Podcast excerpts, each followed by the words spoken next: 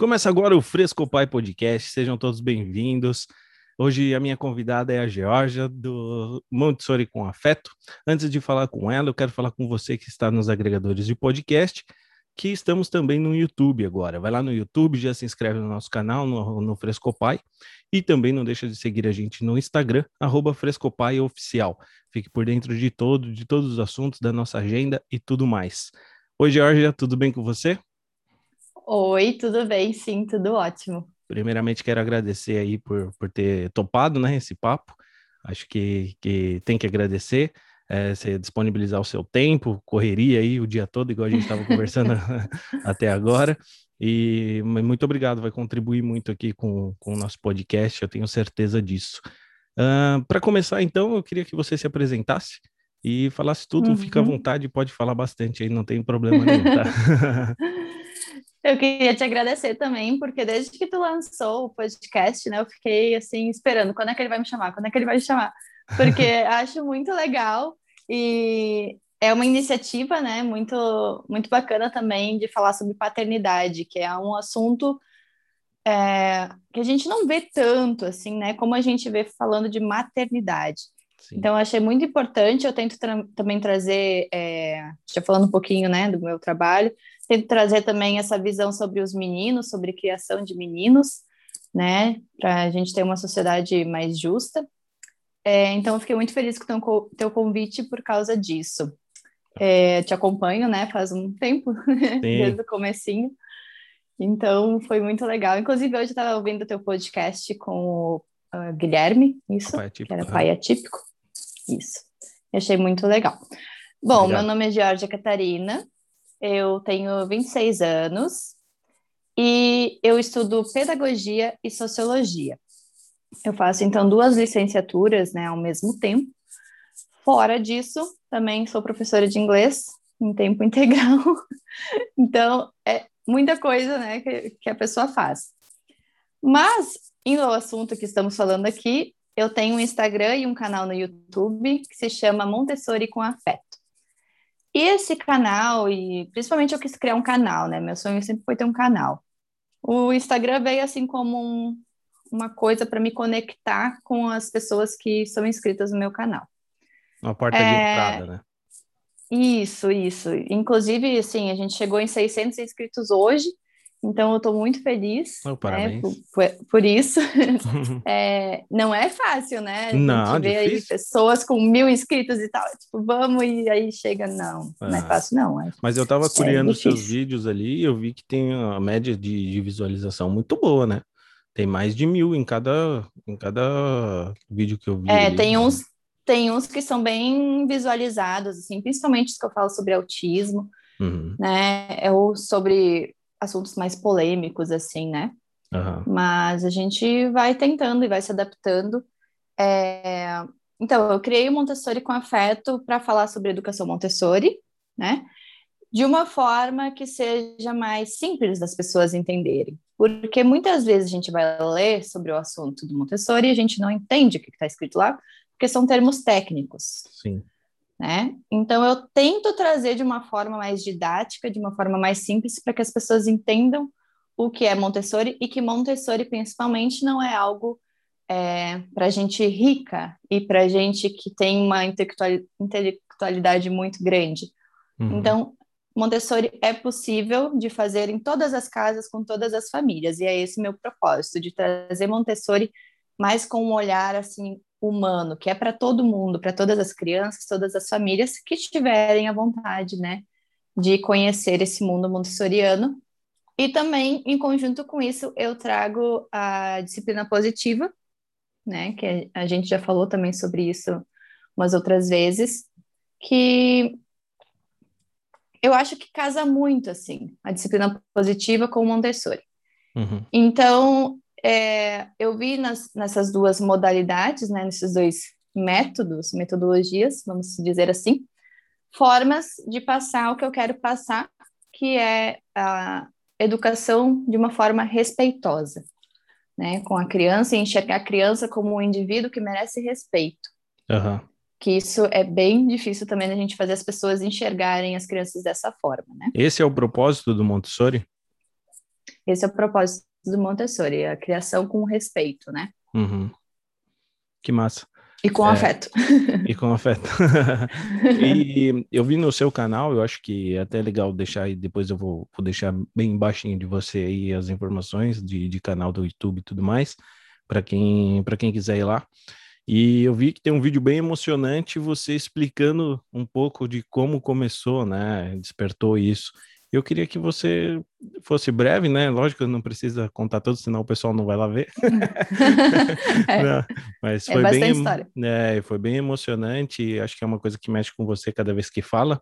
Então, uhum. pode, pode pegar leve aí, também não precisa ficar todo emocionado.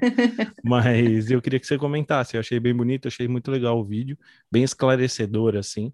Mas eu queria passar isso para os meus ouvintes também. Uhum.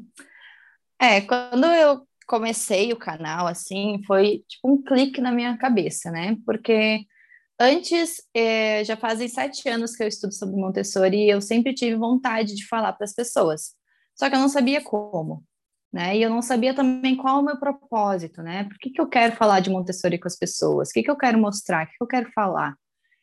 E antes, assim, eu só vivia Montessori na minha vida, assim, né? Fazia atividades com meu irmão, é, trabalhei em escolas, em escola infantil, com proposta montessoriana, então a gente... A sua educação eu ia, assim, foi montessoriana? Não, não, não, totalmente tradicional.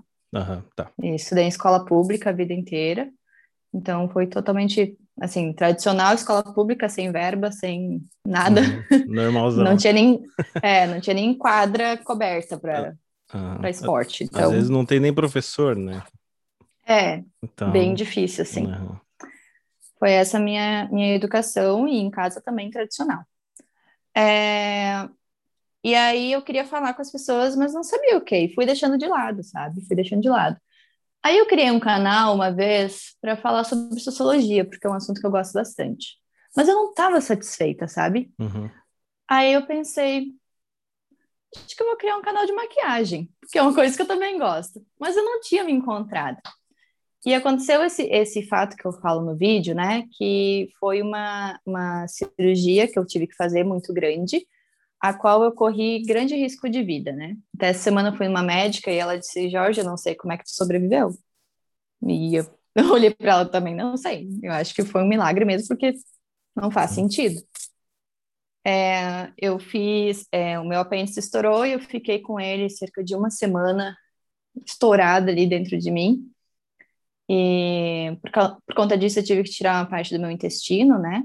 Uhum. Então, é, fiquei com uma cicatriz bem grande e, e feia, agora ela tá bonitinha. Mas na, na, quando eu tava no hospital, né? Eu tinha uma, te, uma televisãozinha lá na, no quarto do hospital.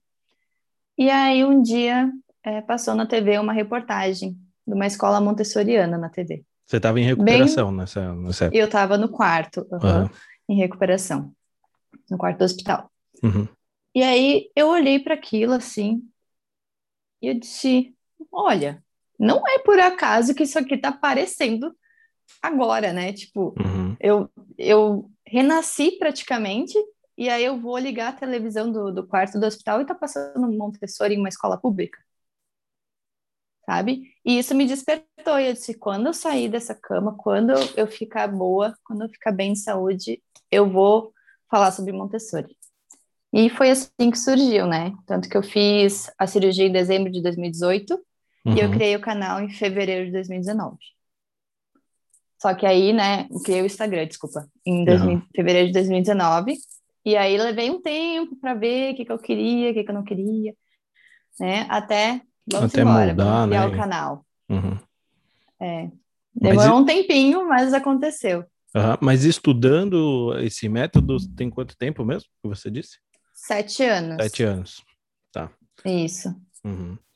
E... Porque foi depois que meu irmão nasceu. Meu irmão tem sete, vai fazer oito agora esse final de semana. Uhum. E como é que você quase oito. como é que você conheceu? O método Montessori? Uhum. Eu conheci assim, é, a minha a mãe do meu irmão, né, tinha ficado grávida e foi tipo um susto para mim, assim, né, porque eu era filha única e eu fiquei pensando, meu Deus, E agora? Vou ter uma criança dentro de casa. Ai, socorro. E eu não sabia o que fazer. Eu fiquei pensando, meu Deus, mas tipo, não sei nem segurar um bebê. Entendi. Uhum. Eu tinha 18 anos na época, né? É...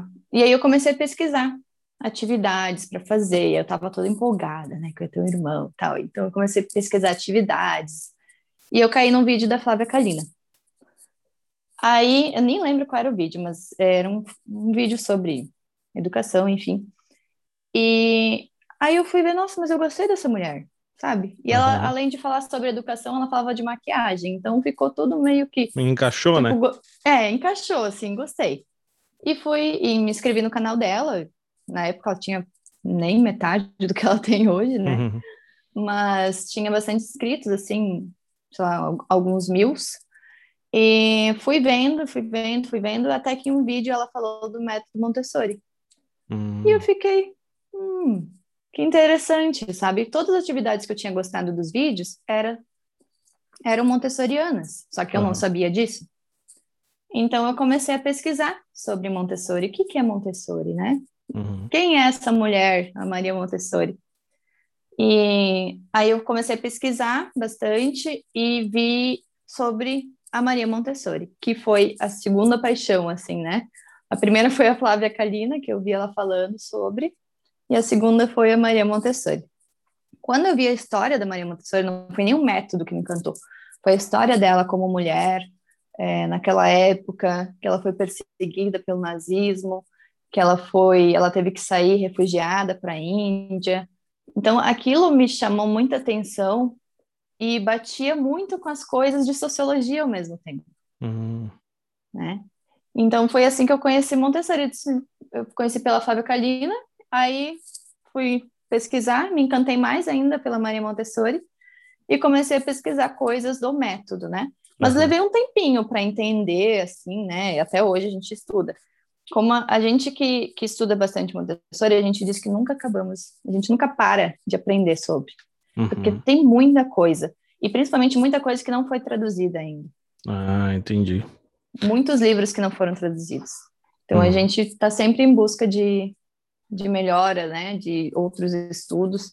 E eu acho que a educação também, ela não tem como a gente dizer, ó, é isso aqui, essa é a receita do bolo, faça isso, isso, isso, e você terá filhos de sucesso, né? Sim. Não é assim, né? A gente uhum. vai se moldando conforme a época, conforme o ano, conforme as coisas que vão acontecendo, uhum. e a gente vai melhorando. E quando é que começou esse, esse método? Quando é que surgiu isso? Bom, o método, ele surgiu lá em 1920, por aí, né? Ah, é bem antigo? Antigo? Bem, é. bem antigo. Porque é. não se fala tanto, né? Eu tô te perguntando isso porque é, não se fala tanto. Se você for. Não, ver. não. Hoje em dia é. tá uma, até um pouco de moda esse negócio de disciplina positiva. É uma moda boa, né? O pessoal acaba encontrando mais, mas sobre Montessori e não é tão, tão falado assim, tão divulgado. Uhum. Eu acho que você acaba chegando nesse assunto se você realmente se interessa por, por educação, enfim, outros métodos, e aí você chega. Mas não é um negócio que você vê o tempo todo na internet, né? Ou eu tô errado, ou eu que tô vendo uhum. coisa errada. não, não, não. É, é, totalmente válido isso. É, se eu não me engano, o primeiro livro dela foi em 1906. Tá? Foi bem, assim, faz muitos anos, né? Muitos uhum. anos. Mas que foi ficando, é, sendo conhecido, assim, em 1920, por aí, essa época até que ela passou ali pela Segunda Guerra Mundial, né, ali com o Hitler, enfim, é, o Mussolini também, né, tentaram, é, inclusive queimaram os livros dela naquela época do nazismo, porque ela estava, tipo, dando autonomia para as crianças, né, Sim. e dando uma educação que não é pela obediência, uhum. né, daquela época. Imagina então, enxergar hoje... isso naquela época, né? Isso que é o mais curioso, né? Que é mais louco. A pessoa ter essa, é, é, essa mentalidade, porque hoje, beleza, a gente consegue ter uma mentalidade dessa, conforme foi passando, por conta dela, inclusive, também, foi passando geração em geração. Hoje a gente tem um outro jeito de, de, de educar e de, de fazer a criação. Mas como ela, né, tirou da onde uhum. isso, né? Isso é, isso é muito impressionante. É. Desculpa é, na época, não, tudo bem. Na época, ela, isso dá gancho, né, para a gente conversar. Uhum. Na época, ela, ela queria estudar medicina. E aí, naquela época, os, as faculdades eram só para homens. Uhum. Então, ela insistiu, insistiu, insistiu, e ela conseguiu, através de, de favores, etc., para entrar na faculdade, que era só para homens. Então, ela era a única mulher entre vários homens na medicina. Só que ela só podia ir para a faculdade se o pai dela andasse com ela e levasse ela até a porta da faculdade. Uhum. Porque uhum. a mulher não podia sair sozinha naquela época, na Sim. rua. Né? Então, desde aí já foi uma, uma grande batalha para ela. E depois que ela se formou em medicina, ela foi a primeira mulher italiana a se formar em medicina, e uma das primeiras na Europa, ela começou a trabalhar em uma escola, uma escola, desculpa, um, como é que se diz, para não falar um nome feio? Era como se fosse uma clínica, né, uhum.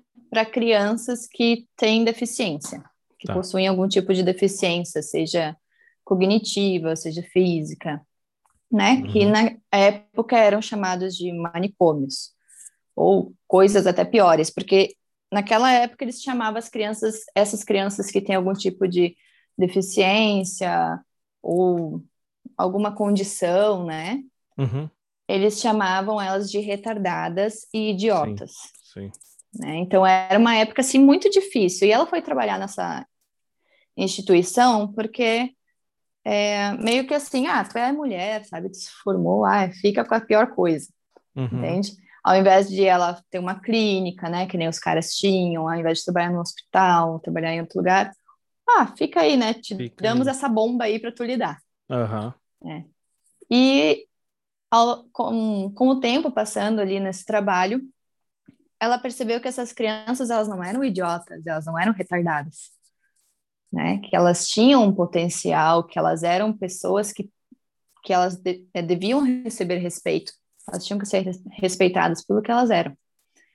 Então, ela começou a fazer coisas diferentes, assim, né? Uhum. Porque tem até o filme dela que explica bem isso.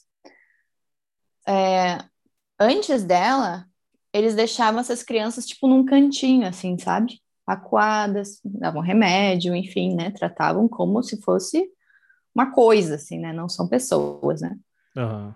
E com ela, eles começaram a fazer atividades, né? Que eu digo assim, é, aprender a ler, aprender a escrever. E com nessa história toda que surgiu o alfabeto móvel, por exemplo, que é bem é, utilizado hoje em dia. Uhum. Naquela época era de madeira, né? Hoje tem de madeira, eu também tenho um de madeira aqui em casa. Mas com o tempo passando, foi surgindo até aquelas letras de EVA, que tem o tapetinho de criança. Isso tudo foi por causa dela e a gente não sabe. Uhum, não mesmo. Né? Então, é, surgiu dessa forma, assim, dela vendo essas crianças e dizendo, peraí, por que, que eu tô tratando essas crianças assim, né? Uhum. Elas não são idiotas. O que, que eu posso fazer para dar uma chance para elas terem uma vida respeitosa? Então, ela ensina eles a lerem, ensina eles a escreverem, ela vai faz, é, tomar banho de chuva com eles, coisa que eles nunca tinham feito faz esportes, faz isso, faz aquilo. E, e tanto que ela conseguiu é, dar tarefas para essas crianças de forma que quando eles foram fazer uma prova, que é tipo o Enem, assim, uhum. lá da Itália, eles ficaram numa média acima das crianças que não tinham nenhum tipo de deficiência. Olha só porque ela deu uma chance para essas crianças serem dignas, né, e uhum. receberem respeito. E além dessas atividades, o que é muito falado sobre Montessori é a vida prática. Que se tu for pegar no inglês, a, a tradução real é a prática da vida. Uhum. Que é o quê? Fazer as coisas do nosso dia a dia, né? Sim. Varrer a casa, limpar a mesa, é, estender roupa, limpar as coisas, se arrumar, se vestir, a sua nariz, tudo isso as crianças não sabiam fazer. Uhum. Então, ela começou a ensinar e dar dignidade para a vida dessas crianças dessa forma. Tipo assim, você pode, você é, tem capacidade de assoar seu próprio nariz, você tem capacidade de lavar suas mãos, né? E foi instruindo essas crianças a isso. Então, o método Montessori, inclusive, ele surgiu para crianças que possuíam alguma deficiência, né? E hoje ele é para todo mundo, né? Para Uhum. crianças com deficiência, para crianças sem deficiência. Nossa, que legal esse start dela de, de querer respeito para as crianças, onde nem ela era respeitada na época, né? Exato. Que- Exato. E pensou nos outros ainda, né? Aham, pensou nos outros, nos menos favorecidos ainda. E nossa, que, que legal, eu não, não conhecia essa parte. A única coisa assim, ó, de, da Maria Montessori que eu, eu fiquei sabendo um pouco foi quando o meu amigo, eu morava em São Paulo, hoje eu estou em Blumenau, Santa Catarina, mas o meu Uhum. amigo estudou na escola Maria Montessori lá em São Paulo, tem uma escola com o nome dela, e particular, ele jogava basquete e tudo mais, e ele foi e, e estudou lá. Então ele comentava bastante com a gente, era bem diferente mesmo do que a gente tinha numa escola pública. Mas naquela época a gente pensava que era porque era escola pública e escola particular, sabe? Ele também saiu Sim. da escola pública e foi para escola, para essa escola. Então ele, quando ele comentava as coisas, as atividades que ele tinha lá, a gente achava que ah, isso aí é de escola particular, aqui a gente, a gente estuda em escola pública, sabe? E achava que era por conta Aham. disso, né? Lógico que a gente não ia atrás de, de saber nada, a gente era tudo moleque.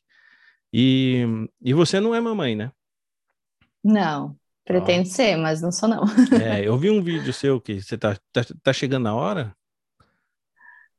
Olha, eu pretendo me formar primeiro, né? Vamos, vamos calma. Falta uns dois, três aninhos aí para me formar, e aí sim, aí eu pretendo sim. Uhum. Agora não. Ainda mais agora na pandemia, eu fiquei tipo, ah, não, né? Vou, vou ficar muito preocupada, né? Acho que é muita ansiedade junto. Aí, principalmente por causa disso, assim, mas pretendo me formar, né? Antes para depois realizar esse grande sonho, mas é meu maior sonho, antes de qualquer coisa. Que legal. E que eu ia te perguntar também sobre essa parte de, de maternidade, você não, não, é, não é mãe ainda, mas como é que você vê as mamães do, dos seus alunos? Como é que elas, elas têm esse, você tem esse feedback? O que, que elas acham do, do seu trabalho quando você Uhum. coloca esse método, né, na, na frente de tudo? E se você tem um apoio delas, né? Porque não adianta nada você também passar esse conhecimento, fazer essas atividades e a criança não, não desenvolver em casa, né? Uhum, uhum. É, hoje, na verdade, eu trabalho mais com adolescentes e adultos, né, dando aula Uhum. de inglês. Mas na época que eu estava trabalhando, a gente realmente, é, eu tinha esse feedback, principalmente das mães falarem assim: olha, ele está me, ele está me escutando melhor, né? A criança está me escutando melhor. Só que a gente às vezes confunde esse escutar melhor com obediência. Então, às vezes ela falava assim: nossa, ele passou a me obedecer mais. Aí eu ficava tipo, mas não é isso que eu quero, né? Tipo, mas eu entendi, assim, né, o, o lado delas.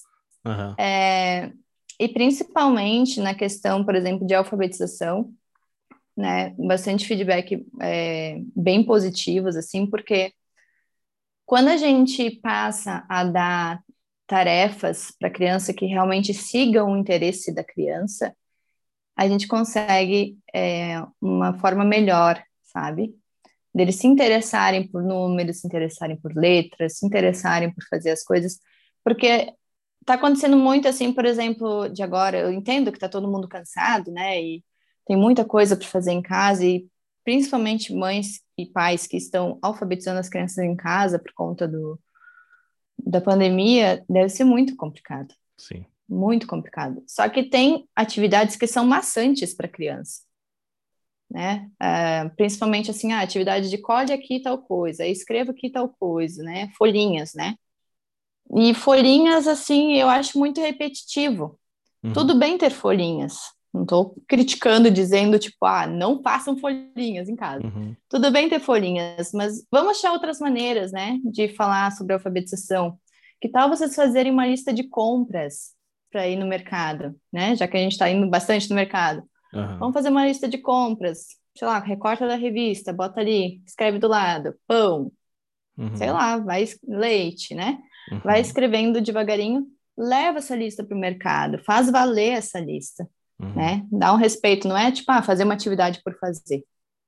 Né? Olha, eu ajudei, a, a criança, inclusive, ela vai se sentir mais valorizada porque ela ajudou a mãe ou o pai, enfim, a fazer uma lista de mercado que vocês vão no mercado vão comprar o que ela escreveu. Então, uhum. isso é de grande importância. Outra coisa é fazer a criança, por exemplo, é, entender para que, que serve ler e escrever, né? Então, é, recebi feedbacks, assim, de crianças de 5, quase 6 anos, disso, sabe? De, ah, meu filho está se interessando por letras, meu filho está se interessando por números. Ah, ele fica me perguntando o que está escrito aqui, o que está escrito ali. Por quê? Porque esse interesse é da criança, faz parte. Só que o que eu tento passar para as pessoas é assim: siga os interesses da criança, como falava a Maria Montessori, siga os interesses da criança. A criança gosta muito de dinossauros, vamos supor, né? Uhum. Aí por que que eu vou alfabetizar ela falando, sei lá, de computadores, por exemplo? Um assunto nada a ver com dinossauro. Uhum. Né? Então, se a minha criança gosta muito de dinossauro, ai, vamos buscar uma história de dinossauro, vamos falar sobre os nomes dos dinossauros, né? E, e se embora e vamos fazendo várias atividades que a criança se interesse, porque senão uhum. fica chato, né? A criança, a criança acha chato, a gente não acha. Mas a uhum. criança fica, ai, que saco, eu tenho aula agora. Ai, que saco, eu tenho que fazer o tema. Né? Então, mesmo que tenha que fazer o tema, né, de casa, mesmo que tenha que fazer as atividades, isso é a idade que for, tenta dar um jeito de ter mais, é, assim, mais autonomia da criança. Né? Uhum. Ela vê numa embalagem, o que está escrito na embalagem que ela, do leite que ela toma todos os dias, o que está escrito ali, né? Uhum. Então, fazer, fazer a educação ser parte do dia a dia dessa criança, e não somente uma hora que ela vai fazer as atividades de casa. Sim, né? eu seria acho... mais, mais ou menos isso, assim, que, eu, que eu recebo de volta, assim, uhum. e que eu dou de dicas também, né? Uhum. E claro, é, eu vendo assim, e fazendo, né, voltando ao meu passado ali, do jeito que eu fui criado, às vezes a gente fazia algumas coisas, né, que a gente nem sabia o que estava fazendo, e a gente nem sabia o porquê que a gente ia fazer aquilo, e lá na frente, o que que, que que eu vou querer com isso aqui? E aí não causava interesse nenhum, assim. E se aí você tem um pai, uma mãe, é, não em forma de brincadeira, né? Não, não, não vamos levar para esse lado, mas que seja algo mais intuitivo, algo mais prazeroso de fazer, com certeza a criança vai, vai despertar esse interesse e vai dar o um melhor também, né, para fazer. Lógico que tem momento, né? Não adianta só seguir o método e achar que a criança está o tempo todo bem para fazer o um negócio, né? Acho que você tem não. que ter esse, você tem que ponderar também, ver se a criança não está cansada, não está com sono. Acho que ela tem que estar tá bem, bem também para fazer a atividade, né? Uhum, estou uhum. falando besteira? Acho que não, né? Não, é isso aí. Inclusive, a gente tem é, os períodos sensíveis, que a gente chama. Tem várias, várias formas de falar, assim, né? Tem gente que fala sobre saltos de desenvolvimento, que é Sim.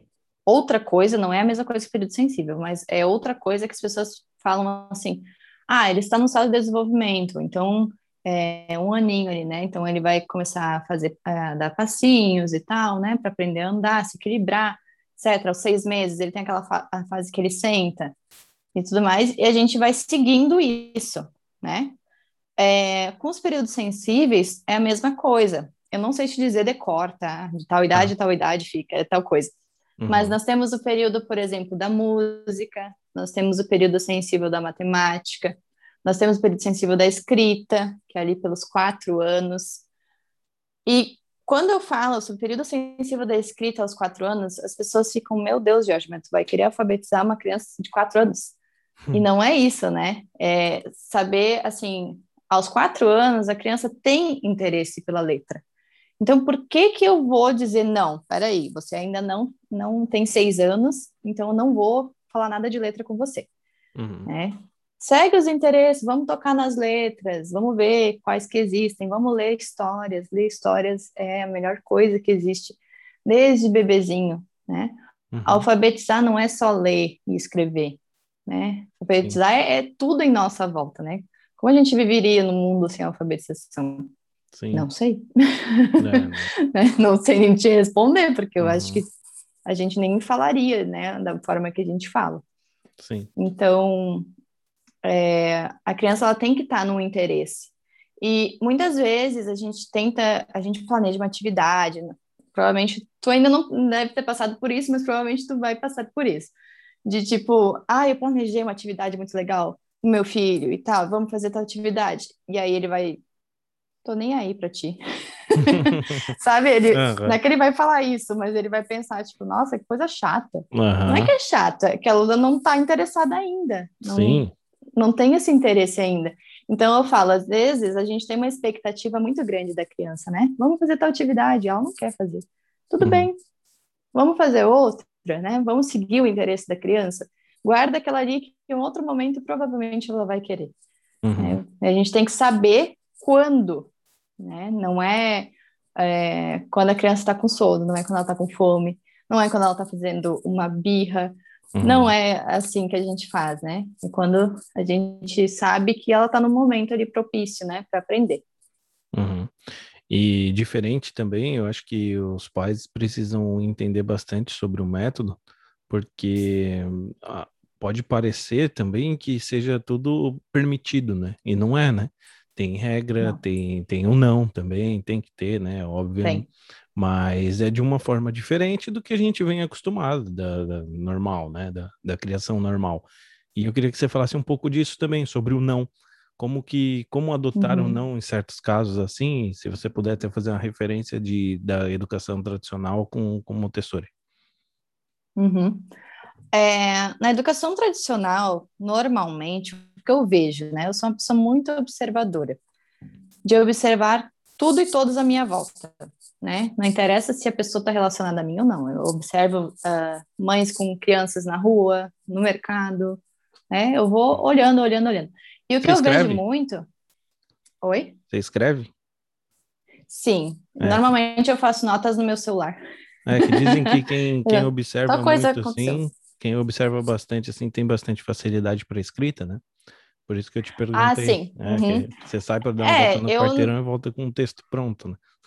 é, normalmente sim, assim, eu não posto, né? Porque às ah, vezes saem umas coisas bem críticas. Então, sim, é, eu tento não ter um olhar tão julgador, uhum. né? E tento entender. Porque normalmente, assim, eu vejo uma cena, ah, mamãe gritando com o filho, não sei o quê. Aí eu já vou lá no. Mamãe, não sei o quê, não sei o quê, né? Já começa. Ah, quando eu vejo, eu estou julgando. Uhum. Então, eu normalmente escrevo alguma coisa, guardo para mim, dou uma analisada depois. Mas, Jorge, tu estava com muita raiva nesse momento, acho, quando escreveu isso. Então, talvez essa mãe tivesse passado por alguma coisa, talvez ela tivesse, né, a criança já estivesse irritando ela o dia inteiro, ou ela está sobrecarregada, uhum. né? A gente não tem como saber o que aconteceu com essa pessoa. Mas voltando aos nãos, é, normalmente eu observo bastante. E que eu, o que eu observo é que os pais e até professores, eles falam muito não para crianças pequenininhas, de um, uhum. dois anos. E a criança, quando ela é bem pequenininha, ela não sabe o que significa o não, o significado da palavra não. Uhum. Né? A gente entende, mas a gente está aqui há muitos anos né, nessa terra. Uhum. Agora, uma criança que nasceu há um ano atrás, ela não sabe o que é não. E aí, quando você fala um não para ela, ela fica meio, ou ela fica meio tipo perdida, ou ela chora, ou ela tem uma reação de raiva, uhum. porque ela não entende que ela não pode fazer aquilo. Ela não sabe lidar com isso. Né? né? Ela não sabe lidar com isso ainda. Então não é que em Montessori o não é proibido. Uhum. Não é que a gente não fala não, a gente fala não. Só que a gente tem que saber quando falar esse não. Não é para uma criança pequenininha, porque uhum. ela não entende, ela não é muito abstrato, né? Sim. É, inclusive, crianças pequenininhas, elas tendem a ficar falando não, não. E aí tu fala tal coisa para ela e ela brinca, não. E é ela, verdade. Tipo, ela fica brincando com a palavra não, uhum. né? Então, é, o que, que, será que ela pensa, né? O que, que é esse não para ela? Talvez seja uma brincadeira na cabeça dela, Sim. por isso que ela fala tanto não. Né? Eu já vi muitas crianças falando não, não, não, não. Uhum. E aí, com o tempo, né? Aí, de crianças pequenininhas, vamos falar das crianças pequenininhas primeiro, senão vou me perder. Uhum. As crianças pequenininhas, ao invés de a gente dizer um não, né? Porque às vezes a gente fala um não com tanta força que a gente assusta a criança, né? Então, ah, é, minha criança tem um ano, não sei o quê, e ela tá pulando em cima do sofá, dois anos pulando em cima do sofá, ou ela está fazendo um negócio que não pode. Redireciona essa criança, ao invés de falar um não. para ela, né? Oferece outra coisa. Ah, ai, minha filha, não sei o que, vamos fazer tal coisa. E tira ela do, do claro, com carinho, né? Não vai arrancar a criança. Tira ela do, do, do, local ali que tá perigoso, vamos fazer outra, outra coisa, né? Oferece opções. Esses dias eu vi um vídeo de um bebê que não queria trocar fralda. Ele tem um ano e pouquinho. E não queria trocar fralda. E ele tinha que trocar a fralda, porque ele estava sujo, uhum. né? Então, ao invés de você brigar com essa criança, a mãe fez o quê? Ela, ela primeiro pediu para ele, vamos lá trocar fralda, não sei o quê. E ele, não, não, não, e se emburrou num canto, e não, e não, e não. E aí ela pegou duas fraldas, uma, sei lá, da turma da Mônica, outra do dinossauro. E aí ela foi lá na frente dele e mostrou as duas e disse: A gente precisa trocar a fralda. Qual das duas você quer? Essa da turma da Mônica ou essa do dinossauro? E ele pegou e apontou. Hum. E foi, e trocou a fralda. Então, às vezes, a gente fica numa guerra com a criança de você vai sim, você vai sim, ou não, não pode, não pode. Quando a gente pode fazer outras coisas, a gente pode uhum. oferecer outras opções, a gente pode é, falar de maneira respeitosa. Ao invés de a gente dizer assim, desce aí desse sofá, sai daí, né? E falar não, e coisas assim muito negativas, a gente pode oferecer outra situação. Uhum. Né? Você ainda Quando tá pegando é leve, né? Tem gente que ainda dá um tapão ainda. Vai é. trocar assim, né? E pau. Coitada dessa é. criança. É. é. Esses tempos eu vi, eu tava na praia, eu vi uma, uma situação bem assim, que o pai disse para a criança não ir no, no mar, e ela foi. Ela bem, bem pequenininha, assim, parece ter uns dois, três anos. E ela foi para o mar. Uhum. Ela já tinha sido trocada de roupa, né? E o pai disse: não vai para o mar. Quando a gente escuta um não vai para o mar, até eu fico com vontade de ir para o mar. Porque eu fico assim, como tu assim, não? Tipo, uhum. acho que a criança deve pensar assim, como assim não?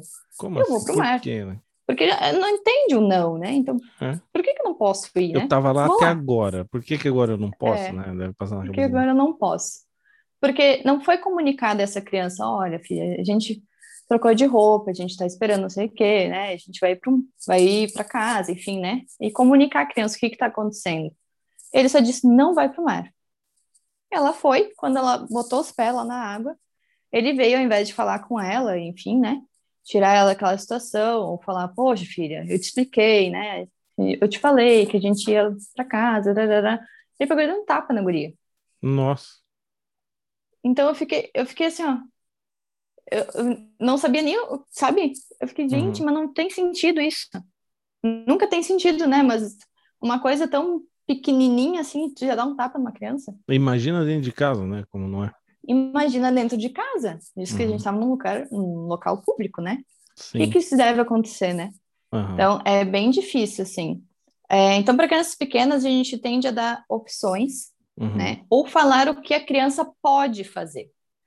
Por exemplo, é, Só pegando um gancho rapidinho, eu acho que uhum. é bom eu falar também que quando você deu o exemplo da fralda, por exemplo, ali, é, fica claro que está dando uma opção e nunca chantageando, né? Porque eu vejo também muito, muitas mamães e papais uh, chantageando, né? Não, não vou falar de um chocolate. Você vai trocar. Você não come um chocolate, mas ah, vai troca a fralda que você vai ganhar alguma coisa, sabe? É, Isso. E, e é. também é importante a gente deixar claro que não, né? Você dá uma opção, mas nunca que vai ser um prêmio por ela fazer aquilo que ela tem que fazer, né? Não, é. É tipo assim, você precisa trocar fralda. Tu tem a opção de usar essa ou essa. Uhum. Não, não trocar a fralda não é opção. Uhum. Você precisa trocar a fralda. E tem que ser bem clara nas coisas que está falando. Né? Porque senão também a pessoa pode, a criança pode entender de outra forma. É, a situação que eu ia, que eu ia contar aqui, é, meu irmão uma vez estava com uma faca na mão. E aí eu, né? Mas não era uma faca sem, refém, sem né? ponta. Não. era uma faca sem ponta, mas eu, eu fiquei com medo, né? E uhum. na época eu ainda estava estudando sobre, enfim, ele era bem pequenininho. E eu lembrei disso, das opções que eu tinha visto no vídeo da Flávia Carlina. E aí eu claro, tirei da mão dele, porque é perigoso. Sim. Né? Nessas horas de perigo, não tem. É, Ai, vamos tirar com. Né? É, não Vamos, eu tirei, pe né? peguei. Uhum. É, não. Não adianta eu falar aqui para ti que, ai, porque eu fui lá e pedi. Não, eu peguei na mão dele, não com força, né? Mas eu segurei Sim. a mão dele e eu disse: Arthur, esse não pode. Esse aqui você pode usar. E eu entreguei uma colher para ele. Hum. E ele não, tipo, nem, nem falou nada, entendeu? Uhum. Porque eu, eu não sei qual era o interesse dele na época, mas eu lembrei assim: a faca é perigosa, ele não pode usar. Só que se eu tirar essa faca da mão dele, ele vai chorar ou vai né, reclamar, porque ele estava provavelmente com interesse em alguma coisa ali. Então eu vou oferecer algo equivalente para ele. Uhum. Né? Que era uma colher de metal igual uma faca, assim, né? Mas que não uhum. oferecia perigo. Uhum. Então, uhum. nessas opções, também é importante que a gente pense assim na equivalência, né? É, por exemplo, tem ah, a criança que é muito, muito, muito ir lá fora porque está chovendo. E aí a gente não quer deixar porque está frio, enfim, ou não quer que a criança se molhe. E aí a gente tem que dar é, opções para essa criança, porque senão ela vai ficar muito brava, né? Ou frustrada, enfim. Mas se na hora não tiver opção para dar, ah, vocês precisam sair de casa, vocês precisam fazer outra coisa, tudo bem, mas explica para a criança. Olha, filha, agora eu não posso, a gente não pode ir lá fora, né? Por causa disso, disso, disso. Porque depois, quando a gente voltar para casa, depois quando a gente puder, a gente pode brincar de tal coisa. Essa tal coisa que vocês vão brincar tem que ser uma coisa equivalente. Uhum. Ou, ah, vamos fazer desenho então no box. Vamos, na hora de tomar banho, né? A gente faz os desenhos no box, a gente brinca ali com gelo, com tinta, enfim, tem várias brincadeiras que a gente pode fazer com água, com sabão. Então, oferecer é, coisas que sejam equivalentes, assim, né? Não tipo, ah, não, você não pode ir lá fora, mas você pode brincar com esse carrinho. Poxa, mãe, eu queria ir lá fora na água. não quero um carrinho. um carrinho. Entende? Ah, e com crianças mais velhas também, né? É, a criança mais velha, ela entende o não.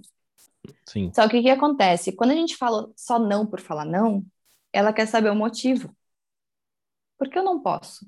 Por que não? Né? Nossa, tem uma fase ali, sei lá, cinco, seis anos, que a criança pergunta por que para tudo. Uhum. Por que não? Mas por que não? Mas por que, que ele pode e eu não posso? Uhum. Né? Então a gente tem que saber o porquê que a gente está dizendo esse não. Sim. Né? Será que é só porque eu quero um controle dessa criança? Será que é porque eu quero que ela me obedeça? Ou será que realmente é um não porque ela não pode, porque ela vai se machucar, porque ela vai não sei, ela tá gripada, ela quer ir na chuva, né? Uhum. Situações que a gente diz não, mas por quê? Por que, que eu digo não? É só para ela me obedecer, uhum. para eu ter o controle? Que eu ou é porque dizer, realmente ela não pode? Eu arrisco dizer também que muitas vezes o pai e a mãe não quer fazer atividade, né? tá sim, com preguiça, sim. às vezes, não é nem por nada, só fala não, e pega o celular, né? Não. É, tipo, é. não, não vai fazer isso agora, inventa outra coisa, vai brincar de outra coisa. E é um, é. é um problema também. Né? É difícil. Uhum. É, mas eu entendo, né? Eu entendo, não sou mãe, mas eu entendo completamente essa canseira que deve ser bem exaustiva. Sim. Mas a gente tem que pensar um, um pouquinho, né? Ah, então você pode. É, tô, eu tô cansada, né? Você quer ficar aqui com a mamãe, quer ler um livrinho, né? Ou vamos fazer outra coisa? Vamos uhum. fazer aqui deitado, né? De uma forma que a criança precisa da gente. Uhum. E você Seja... pode negociar essa brincadeira para o próximo dia, talvez? Também. Uhum. Uhum. Hoje não dá, hoje está na hora de dormir, né? Tem muitas crianças que elas lutam com essa hora de dormir, porque elas Sim. não querem dormir, né? elas querem continuar brincando. Meu filho é então, assim, mas... com nove meses ele não quer dormir. Ele fica, ele faz assim, ele vai fechando o olhinho, vai fechando o olhinho, ele vai cheirando a coberta. Uhum. Na hora que ele sente que vai dormir, ele desperta assim e chora Opa. Aham, e eu já falei, falei, não, quando ele tiver maiorzinho, ninguém segura, ele não vai querer dormir mesmo. Sim. É, tudo bem deixar para outro, pro, pro outro dia, né? Uhum. O que importa é, desses nãos e de limites, enfim, é você ser consistente. Então, olha, eu não posso hoje, eu tô cansada, tô com dor, não sei o quê, né? E uhum. conversar com a criança de uma forma que seja sincera, né? E, e seja é, explicado para ela, olha, não vou poder, tô com dor, etc e tal. Vamos dormir, né? Eu te conto uma historinha antes de você dormir. Aí amanhã, quando a gente acordar, a gente faz tal coisa. Amanhã, quando você acordar, você tem que fazer essa tal coisa. Sim, é um Porque senão toda, é um compromisso, é um combinado que tu fez com a criança. Aí tu acorda, ai, mas aí eu não tô afim, né? E É. aí Aí não adianta, né? tu- tudo bem uma vez, né? Uhum. Pode acontecer imprevistos e tal. Tudo é assim, Montessori, gente, é tudo entendido, tá? Tudo compreendido. Nada Uhum. é assim, ai, você tem que fazer isso, você não pode fazer isso. É, tudo bem, aconteceu um imprevisto, bah, não deu tal coisa, continuo com dor, etc. Vamos inventar outra coisa, né? Vamos fazer tal coisa, mas agora, toda vez que tu combina algo com a criança e tu não cumpre, ela vai achar que você não é uma pessoa confiável. Uhum. É, e Né? quando você apresenta alguma proposta, certamente ela não vai querer mais, né? Porque perdeu o Não vai querer, porque não vai ter interesse, né? Uhum. Ah, toda vez que eu quis brincar de, sei lá, toda vez que eu quis brincar de, de barquinho com a minha mãe, ela não quis, aí agora ela quer brincar comigo, eu também não vou querer, Uhum. né? É, é- tem essas coisas, acontecem essas coisas. Eu tinha muito isso. Ah, então eu Sim. também não quero mais. É. Né? A gente entra nisso. Uhum. Não adianta a gente pensar, não, porque a criança ela vai obedecer e ela vai dizer sim para tudo, porque ela não vai. Não vai, né? É, então, a parte do não, assim, para deixar bem claro, é, para finalizar esse assunto do não, é quando é pequeno, a criança não entende, ofereça opções. Quando a criança é maior, ela entende o não. Só que explique para a criança o porquê desse não. E Uhum. mesmo assim dê outra opção, olha, filho, você hoje não pode andar de skate por causa que você se ralou ontem, etc, etc, etc. Que tal hoje a gente fazer outra coisa, né? E aí oferece a opção. Você quer fazer sozinho ou você quer fazer comigo? Uhum. né? Também pode ser assim. Você quer fazer sozinho ou você quer fazer comigo? comigo? E em Montessori existem os três limites, que é quando a gente, é, a gente diz não para a criança, né? A gente diz quando ela vai se machucar a si própria, vai machucar a si mesma, ou quando ela vai machucar o outro ou o ambiente. Uhum. Então, ela. A gente diz esse não, né? A gente bota um limite na criança, mas claro que de forma respeitosa, né? A gente não batendo e fazendo coisas horríveis. Uhum. Né? A gente coloca um limite, olha, filho, a gente combinou de tal coisa, principalmente combinados é, anteriores, né? Apagou minha luz aqui. É, e você comentou né, agora há pouco do, dos porquês, né? Que chega aquele momento Uhum. dos porquês e tudo. E eu tava até conversando esse fim de semana com a Gabi, que é minha esposa, e ela falou assim: Meu, imagina quando chegar na época, né, na- nessa hora dos porquês e Uhum. tal. E eu ainda comentei com ela, falei assim: Meu, mas eu vou ter o maior prazer de explicar para ele, sabe, tudo que ele quiser, porque eu acho que a gente tá aqui para isso, né? A gente precisa orientar essa Uhum. criança. É lógico que vai ter pergunta que vai deixar a gente numa saia justa, eu entendo que sim, Sim, sim. mas aí é a melhor forma de você, ah, de repente, passar a pergunta, dar um- uma engambelada, vamos dizer assim, se você já Uhum. está respondendo as outras, né? Então, por exemplo, você responde Sim. a maioria das perguntas, a maioria dos porquês. Se tem algum porquê que você te pegou de surpresa e você realmente não sabe como responder para ele, eu acho que, que você falando que vai ver e que depois explica e né, dá uma outra opção para Uhum. ele naquele momento, eu acho que, que, que é bom também. E eu tava conversando isso com ela, ela falou, é, mas acho que não é todo mundo que pensa assim como você, né? De ter essa disponibilidade, de conversar, que realmente deve ser bem complicado. Não, tô falando que vai ser a coisa mais fácil do mundo. E aí eu já engato também numa pergunta para você, pela sua experiência né, nesse ramo, qual que é a faixa etária, mais ou menos, dos pais que procuram esse, esse método? Porque eu vejo muito, às vezes eu falo sobre criação e, e educação com as pessoas mais velhas e normalmente não é bem aceito, Uhum. né? É, imagina, eu vai fazer isso com essa criança? Tá louco, né? É. Então eu queria saber de Sim. você qual é a faixa etária, como é que tá? Tem bastante gente procurando cada vez mais. Como é que tá? Uhum. É, a maioria da- dos pais, assim, que vêm falar comigo, seja para consultoria, seja no Instagram, né? De qualquer forma, é, é uma faixa etária jovem, assim, né? Até os 40. Porra, É, dos 20, 39, 35. quem tá com 40 e você falou que é jovem deve estar feliz agora. eu acho jovem. Ah, sim, é a, minha mãe, a minha mãe tem 43, acho que é. E eu acho ela super uhum. jovem. Sim, jovem. Então, para mim é jovem. São pais jovens, né? Assim, sim. diferente, por exemplo, de eu falar com uma, um pai de, sei lá, 55, 60, aí um pouquinho mais complicado, né? uhum. né? Mas em grande maioria eu vejo muito mães procurando. Né, mães, então por ah, isso que eu, eu, falei, inclusive, que o teu trabalho importante, né, para a gente pensar de outras formas, né, e uhum. pensar do lado pa da paternidade nisso tudo, né, e são, são pais jovens, que, é, mães, né, principalmente, que uhum. me procuram, e também é, tá tendo bastante procura, assim, não é procura, mas, por exemplo, tô ganhando bastante seguidor, nem sei por que direito, mas, mas a maioria são, são mulheres jovens e que nem têm filhos. Ah. Né, que eu percebo, assim, né, ah, uma pessoa me segue, eu vou lá, dou uma olhada, né, quem é e tal. Pô, isso desperta e... um interesse legal, né? Que parece que isso. se ela está pensando em engravidar, ela já está bem adiantada, vendo como que é um processo de educação, né? Que seja isso. Sim. Que seja isso, porque é muito bom. É. É bem bom mesmo, assim, a gente vê interesses de pessoas que não são mães, né, ou não são pais, me procurarem. Inclusive, tem vários pais também que, que vários pais não, vários homens que já vieram falar comigo, ah, minha, minha mulher tá grávida, tal, a gente tá pensando em ter um filho, né, e, e conversando sobre isso, ah, eu me interessei por Montessori, pode falar mais sobre, né, me envia alguma coisa. E tem bastante disso. E também, o que tem gente me procurando para ajudar em TCC de pedagogia, meu ah, Deus. É? então, não é só pais também que me procuram, né? Principalmente uhum. também é, meninas que estudam pedagogia né, são bem, elas se interessam bastante por esse assunto.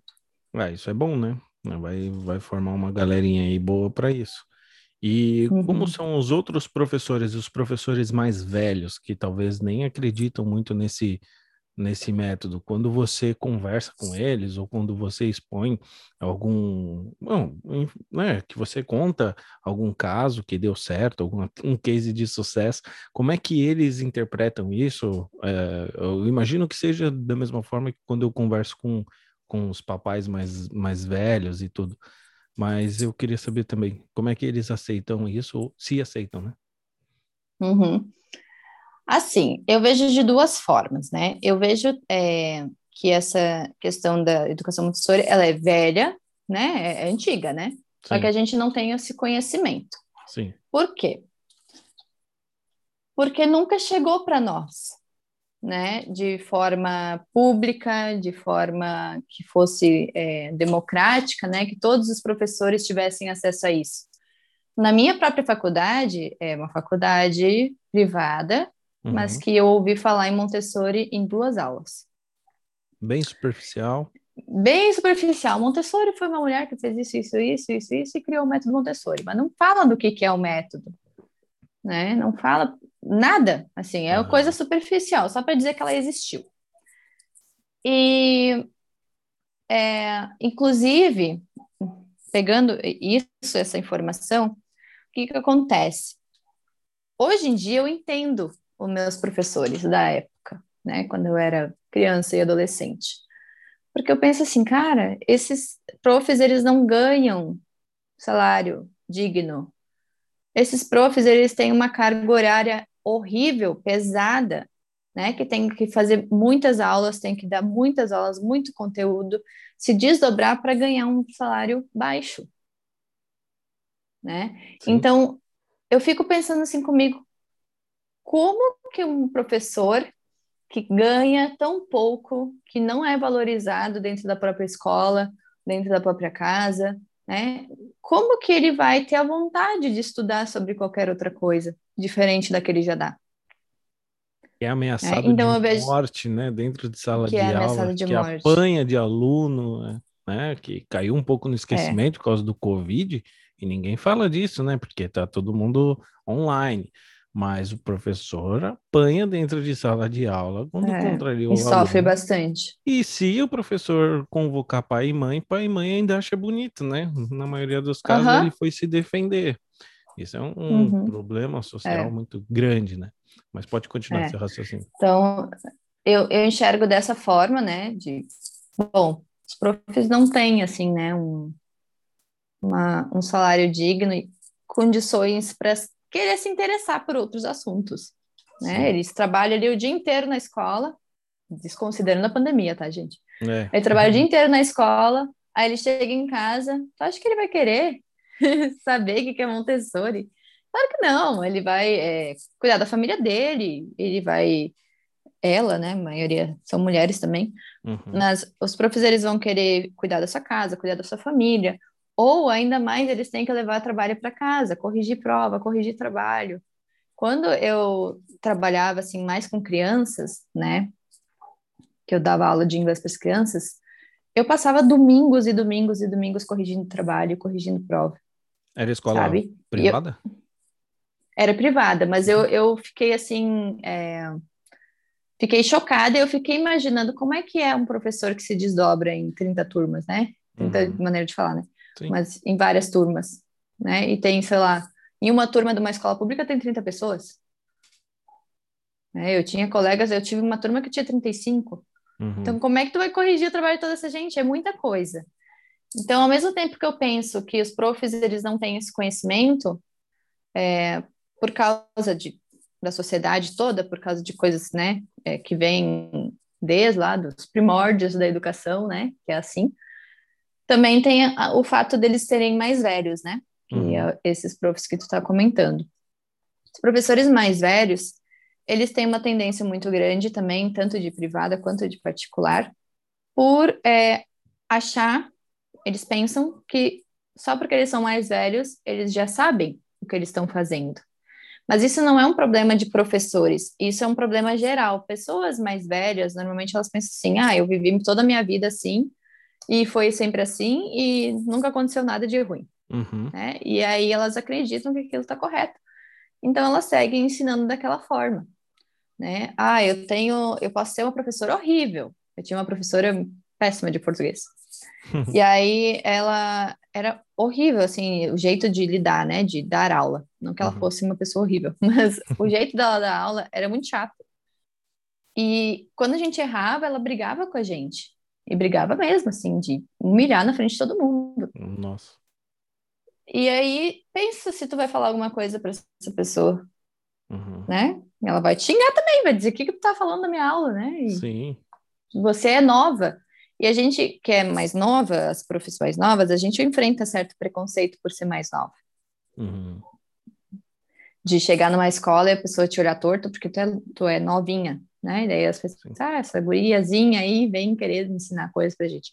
Uhum. E tem uma certa resistência, assim, né? De, de não querer conhecer o novo. Uhum. É, então, se, se as profs mais velhas não querem nem escutar as profs mais novas, quem dirá que elas vão escutar os alunos, né?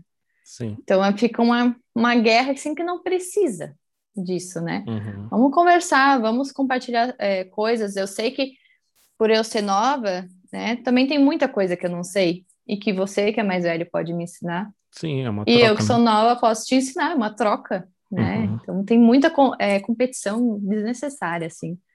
E eu vejo dessas duas formas, assim, né? Tanto de pessoas desvalorizadas quanto de pessoas que não querem é, abrir a mente né, para outras para outras outros tipos de educação. Uhum. Ótimo. Bom, a gente já está chegando lá para o final, mas antes disso eu quero também, eu vejo que você, você fala bastante que você tem um sonho, né? E aí você até começou esse, nesse episódio falando do grande sonho e tal. Queria que você falasse qual é o seu sonho, levar o Montessori uhum. para a escola pública, como que é, como quão, o quão difícil é fazer isso, se você já tem alguma estratégia para fazer, é, o que, que uhum. impede, o que, que não impede. Vamos, vamos falar disso agora que eu fiquei curioso. é, lá no, no, início, então, eu falei sobre é, que apareceu na televisão Montessori numa escola pública, né? E desde aí tem feito muito sentido para mim, porque Montessori, na verdade, surgiu dentro de uma periferia da Itália, né? Não é uhum. porque a Itália, gente que todo mundo lá é rico, né? Ah. Tem gente pobre no mundo inteiro. Uhum. Então, é, naquela época, era uma época muito escassa, né? Que, inclusive, a primeira escola que a Maria Montessori montou foi uma escola pública, no meio de uma periferia. Uhum. Por quê? Eles viram isso como um projeto social, sabe? Um projeto assim, é, por exemplo, empresários que vêm, né? Ah, vamos fazer um projeto social aqui, vamos investir um dinheiro aqui. Tá. E naquela época foi feito isso. É, pessoas, outras pessoas, não foi ela, né? Investiram dinheiro para construir essa escola lá nesse complexo, nesse, nesse lugar mais periférico. Uhum. Nesse lugar, as crianças elas consumiam muitas drogas e bebidas alcoólicas, porque elas não tinham uma infância assim, né? Não era brincar. Imagina que que era brincar, não tinham isso. Sim. Então elas trabalhavam, né? Ela tinha muito trabalho infantil, elas consumiam drogas, viviam bêbadas pelos cantos, e ela construiu essa escola lá. Então ela foi dando dignidade a essas pessoas que não possuíam nenhuma, nenhum tipo de, de privilégio, assim, né? De dinheiro, de, é, de roupas. Inclusive, ela conta que ela, é, que ela deu várias coisas para as crianças, né? Porque elas não tinham. E eu acho até que é no filme ou é num documentário que mostra que o que as crianças estavam aprendendo na escola, que era essa questão da prática da vida, de arrumar as coisas, de limpar, elas começaram a fazer dentro de casa. E os pais ficaram abismados, porque a criança começou a arrumar a cama, sem uhum. brigar, começou a lavar louça, começou a limpar a casa. E aí ela conta que ela ia na casa dos, dos alunos dela e estava tudo organizado. E os pais, tipo, ficavam, meu Deus, como é que essa criança está organizando, né? Que, que interesse é esse? E, e daí, é, através disso, assim, que eu quero dizer que Montessori não é, não foi feito para pessoas que só têm que têm dinheiro, né? Porque quando Montessori ficou na moda, que, sei lá quando que isso virou moda, mas virou moda uma época aí, uhum. e até agora se permeia uma, uma opinião de que Montessori é para quem tem dinheiro. Por Sim. quê? Porque os, os brinquedos, os materiais montessorianos são mais caros. Mas dá para fazer em casa. Dá para fazer com o que se tem. Dá para fazer com as coisas que se tem em casa, na, na casa que for. Uhum. Dá para fazer Montessori. Então, é, o meu projeto, assim, de vida mesmo, é que as pessoas enxerguem que dá para fazer, que é possível fazer Montessori em qualquer casa, né? É, claro que eu sempre faço um recorte nas coisas que eu falo, porque há pessoas que passam fome, Sim. há pessoas que passam muitas necessidades, e aí eu fico pensando assim, como é que essa criança vai ter uma, um, vai fazer, vai querer fazer uma atividade se ela está passando fome, uhum. né? Então eu não vejo possibilidade nisso. Uhum. Eu acho que a, que a criança e que as pessoas que moram nessa, nessa casa, elas têm que ter uma dignidade básica de vida. Sim, com certeza. Né? Tem que ter água, esgoto, comida, tudo aquilo que, que uma pessoa precisa para sobreviver e para viver, né? Não para sobreviver. Sobreviver tem um monte de sobreviventes aí. Sim. É, então eu, eu queria que as pessoas enxergassem que é possível fazer, né? Montessori.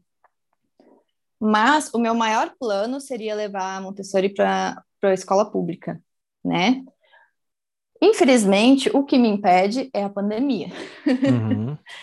porque eu tinha vários planos assim. Quando eu comecei o canal, eu não comecei para ficar fazendo videozinho de tipo, ah, vamos falar sobre tal coisa hoje, vamos falar... Não, eu queria levar isso para as escolas, eu queria fazer palestras, workshops, tudo gratuito, sabe? Queria Sim. ir na minha escola antiga, que é aqui perto de casa, fazer, promover alguma coisa para as profs, né? Fazer atividade com as crianças, que fosse de uma forma gratuita, uhum. fosse de uma forma que as pessoas enxergassem e que soubessem que isso existe, porque como você falou, as pessoas não sabem o que é. Ou ouviram uhum. falar assim, vagamente, ah, Montessori, tá, uhum. beleza. Mas não sabe o que que é, né? Ou nunca ouviram falar. Até eu fazer meu canal, nenhum dos meus familiares sabia o que era. Uhum. Né? Então, é, o meu projeto é esse, assim, levar para o público, né? Para o uhum. público, não fazer coisas privadas. Eu faço agora no momento porque a gente está nessa situação, né? Sim. Está aí. Mas eu sempre tento, de alguma forma, é, meus vídeos né, são gratuitos. Eu estou para fazer um curso gratuito também é, esse ano sobre fazer Montessori em casa. Então, é, o meu objetivo é sempre levar o conhecimento que eu tenho para pessoas que não têm é, não tem chance, não tem dinheiro para fazer cursos caros de Montessori, porque eu não sou formada em Montessori só por causa do dinheiro também. Uhum. A gente vai ver os cursos Montessori, meu Deus, são euros. Aí eu fico ah, é? pensando, onde é, que, onde é que eu vou tirar esse dinheiro? Não tenho. Né? Uhum. Então a gente vai estudando por outras vias, né? Sim. E eu queria muito levar Montessori para pessoas assim, para a escola pública, para para pessoas assim, né, que, que se interessem. Ah, sei lá, vai que um aluno, uma mãe foi numa palestra minha na escola, né, na escola uhum. pública, e ela se interessou, vem falar comigo, vamos construir uma coisa, né, vamos, né, eu quero te ajudar. E, e é esse meu objetivo, assim, né, uhum. é, que as pessoas parem de enxergar Montessori como algo privado, né, que é, é possível fazer Montessori desde que haja né, é, uma vida né, é, boa, né? Uhum. Mas é, que as pessoas enxerguem assim Montessori como algo possível, né? E Sim. não como algo ai, muito intelectual para mim ou muito caro. Uhum. Eu quero que as pessoas enxerguem que dá sim para fazer Montessori na sala de aula, em casa, com amigos. Da, desde que eu conheci Montessori, minha vida mudou de cabeça para baixo. Não, nem só com as crianças, mas dentro da minha própria casa, com os meus amigos eu mudei bastante também. Então a gente vai mudando nossa visão de mundo, né? E vai percebendo que Montessori é possível, sim. Você se reeducou também quando você começou? Muito. Porque eu estou passando por esse processo. Eu, eu sempre gostei de ler muito sobre comportamento humano e tudo mais, né? Mas é, depois que veio o meu filho, na verdade, depois que veio a notícia que, que ele ia vir para o mundo, uh, eu comecei uhum. a estudar muito, muito, muito mais, assim, sobre tudo. E eu comecei a enxergar algumas coisas em mim que eu falava, nossa, eu tô ultrapassado, eu tô fazendo isso, tô pensando. Eu tava viajando. É, tô gastando energia com isso, sabe? Sendo que eu posso gastar com isso.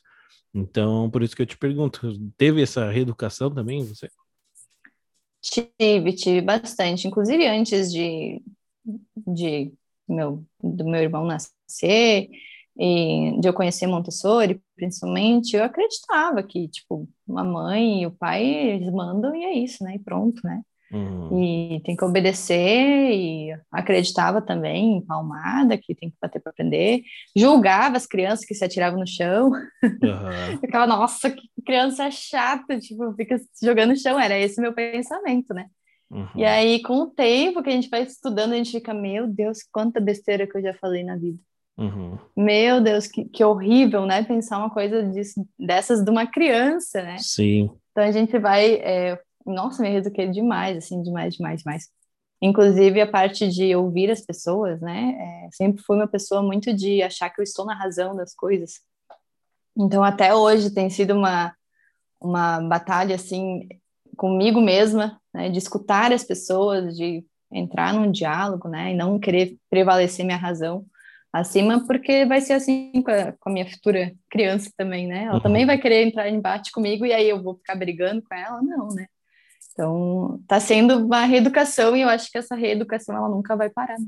Sim, é, eu fico, fico pensando nisso também. Às vezes eu, eu tomava alguma atitude que hoje eu já não tomo, eu já penso diferente. Falo, não, peraí, não é bem por aí, não, eu tenho que me controlar mais, de repente é, ser menos explosivo, ser mais atencioso uhum. com as uhum. pessoas. Às vezes a pessoa não não seguia a minha linha de raciocínio, eu já talvez não ficasse tão respeitoso com ela, sabe? Sim, eu já queria cortar o assunto e ir embora, Sim. porque se não estava não tava dando liga, eu não queria saber. Mas olha quão idiota eu era, né? Porque se ela não está entendendo o que eu estou falando, o errado sou eu, eu que não estou conseguindo me expressar, né? E aí é basicamente é isso com a criança também, né? Se você fala uhum. não, se você fala aquilo, talvez o erro não é na criança, o erro é você, você não está se expressando bem. Como é que a criança. É, o modo entender, de você né? falar, né? Aham, como é que ela vai te entender? Então eu tenho trazido isso para minha vida, está me ajudando muito também. E, e, é legal, né? Acho que tem que evoluir. E falando um pouco do seu projeto, ah, eu, ó, muito legal mesmo, assim, acho que você vai conseguir, eu tenho fé nisso também, que você vai conseguir. Espero que, que você leve é, esse método para as pessoas e as pessoas consigam fazer em casa, que foi aquilo que a gente comentou, não adianta só ter alguma coisa na uhum. escola e chegar em casa uhum. e não, não praticar. E ser o contrário, né? É, e uhum. ser o contrário. E eu torço muito para para o seu crescimento aí no seu trabalho, que, que é bem bonito. Eu sempre te acompanho, a gente vem conversando já faz bastante tempo mesmo, desde que eu comecei. E eu quero te agradecer de novo por ter participado. Tem mais alguma coisa que você quer falar que a gente ainda não conversou? Não, eu só queria assim é, que eu pensei agora que tu falou, né, é, dos meus projetos, uhum. que eu estudei em escola pública a vida inteira e isso realmente mexe comigo, né? Então, uhum. eu vim de uma educação pública e defasada, como eu comentei contigo, de não ter quadra, não ter professor e não ter condições. Tinha dias que a gente era mandado para casa porque não tinha prof uhum. e coisas desse tipo. E eu queria, de alguma forma, é, e eu sou tudo que eu sou hoje por causa da escola pública também, né? Sim. Então, eu queria, de alguma forma, é, levar, né, para a escola pública, né, de que onde eu vim, né?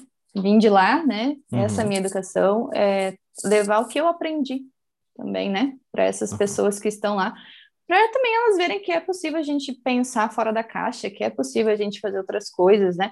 Que não é porque a gente está numa escola pública é que a gente vai se tornar pessoas ruins, que muitas vezes isso, as pessoas pensam isso, né? É, principalmente morando em um bairro mais pobre, as pessoas pensam, nossa, né? Essas crianças aí já vê um monte de coisa errada que não existe.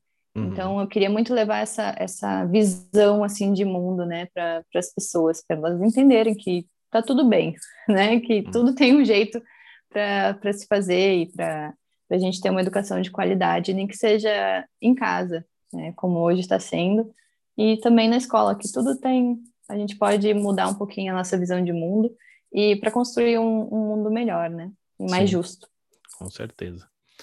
Muito obrigado de novo. Fala aí os seus links, todo o seu, seu canal, tudo como te achar, como conversar com você. Quem tiver deu dúvida, despertou interesse, vai lá, a Jorge é muito legal. Ela sempre responde. E, e é isso aí. Fala seus, seus links aí, Jorge. É, no Instagram é arroba Montessori com afeto. No YouTube, Montessori com afeto. E no Facebook também, Montessori com afeto. é só isso, Montessori com afeto. É, eu vou deixar o link aqui embaixo também, aqui no YouTube, para quem está assistindo esse bate-papo, esse episódio.